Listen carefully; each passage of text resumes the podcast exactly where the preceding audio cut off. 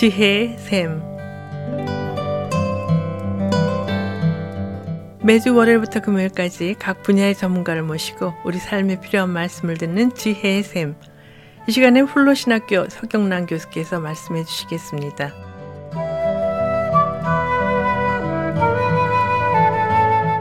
안녕하세요. 오늘 저는 청취자 여러분들과 WWJD에 대한 이야기를 나누려고 합니다.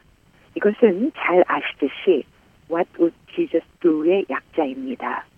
이것이 나오게 된 배경을 살펴보면 이렇습니다.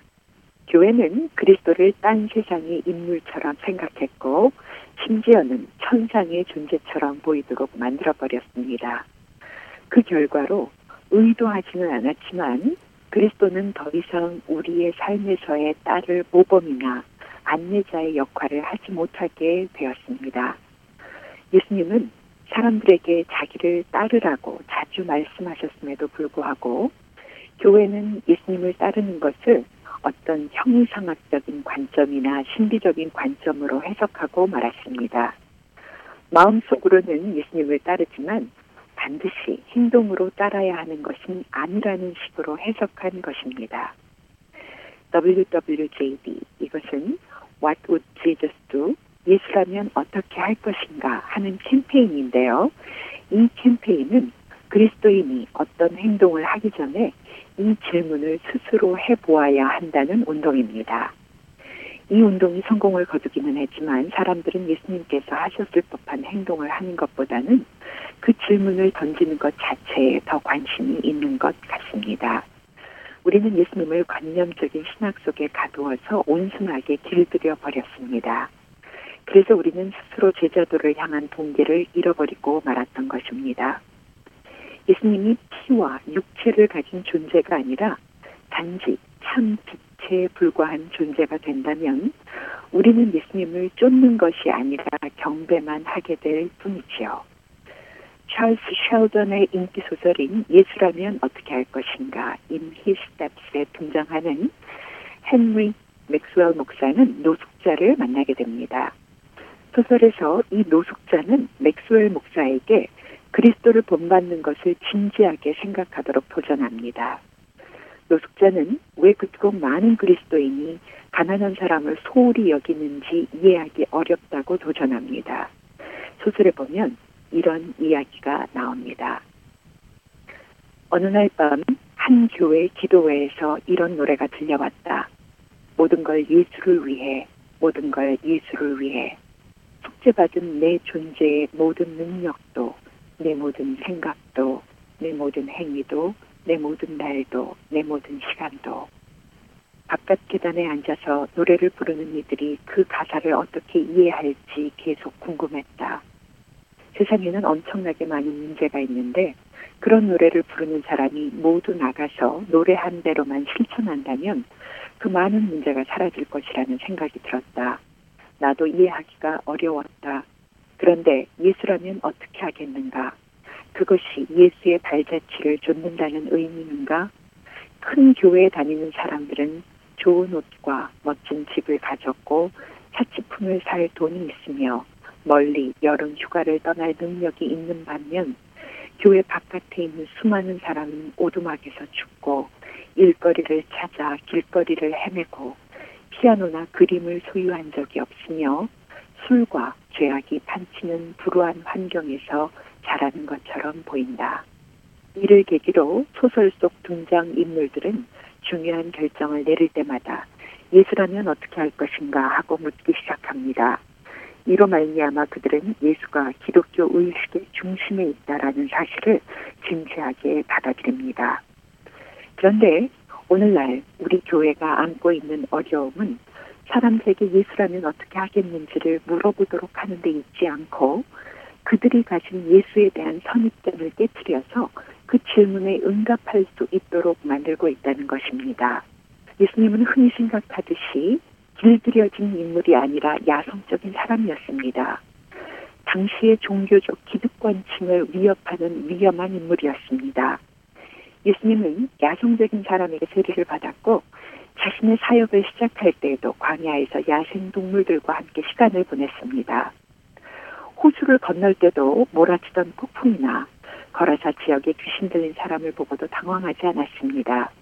이 두 상황에서 예수님은 결국 평화를 가져오신 분입니다.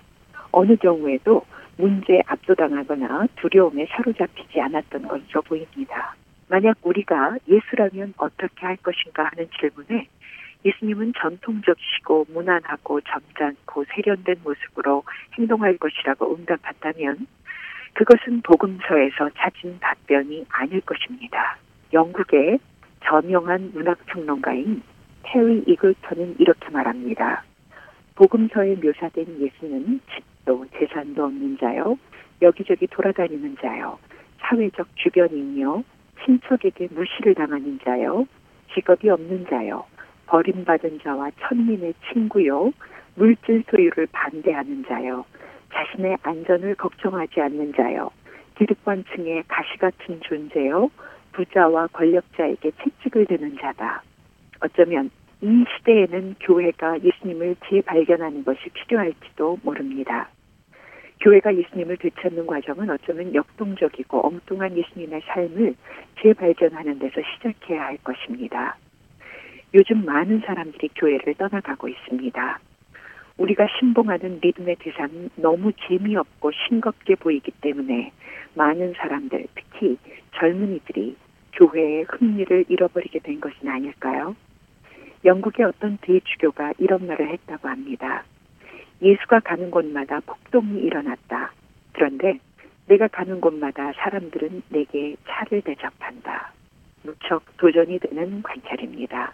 펑크락 연주자고 시나리오 작가이고 소설가인 호주 사람 닉 킹프라는 사람은 아버지의 죽음을 통해 혼란을 경험하고 강도 짓을 해서 경찰에도 잡혀가고 학교에서는 쫓겨나고 마약에도 손을 댔던 그런 사람이었습니다. 그는 젊은 시절에 교회에서 소개받은 예수는 활기가 없고 재미없는 인물이었다고 회상합니다.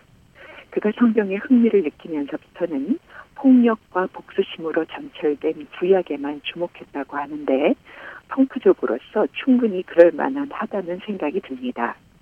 그런데 런던의 한 성공의 목사가 케이브에게 마가복음을 읽으라고 권했고 그는 거기서 발견한 예수 때문에 깜짝 놀랐다고 합니다. 그는 이렇게 말합니다.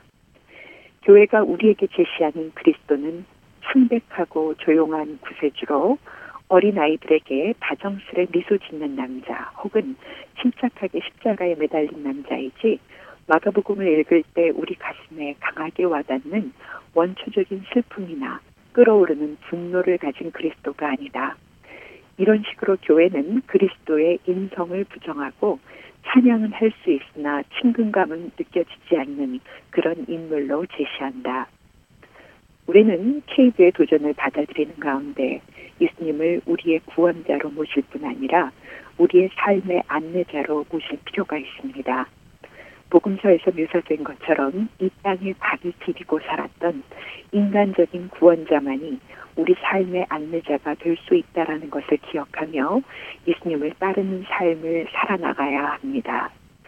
우리 교회가 예수님께로 돌아가기 위해서는 예수님에 대한 재발견의 여정이 필요합니다. 오늘 청취자 여러분들과 제가 예수님에 대한 재발견의 여정을 시작하며 그분을 따르는 놀라운 역사가 일어날 수 있게 되기를 간절히 기도합니다. 감사합니다.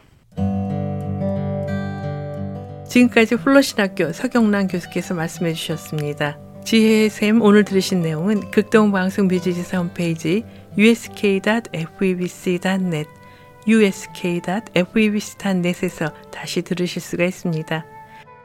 아름다운 음악과 기쁜 소식을 전하는 극동방송에서 보내드린 지혜의 샘 오늘 순서를 마치겠습니다.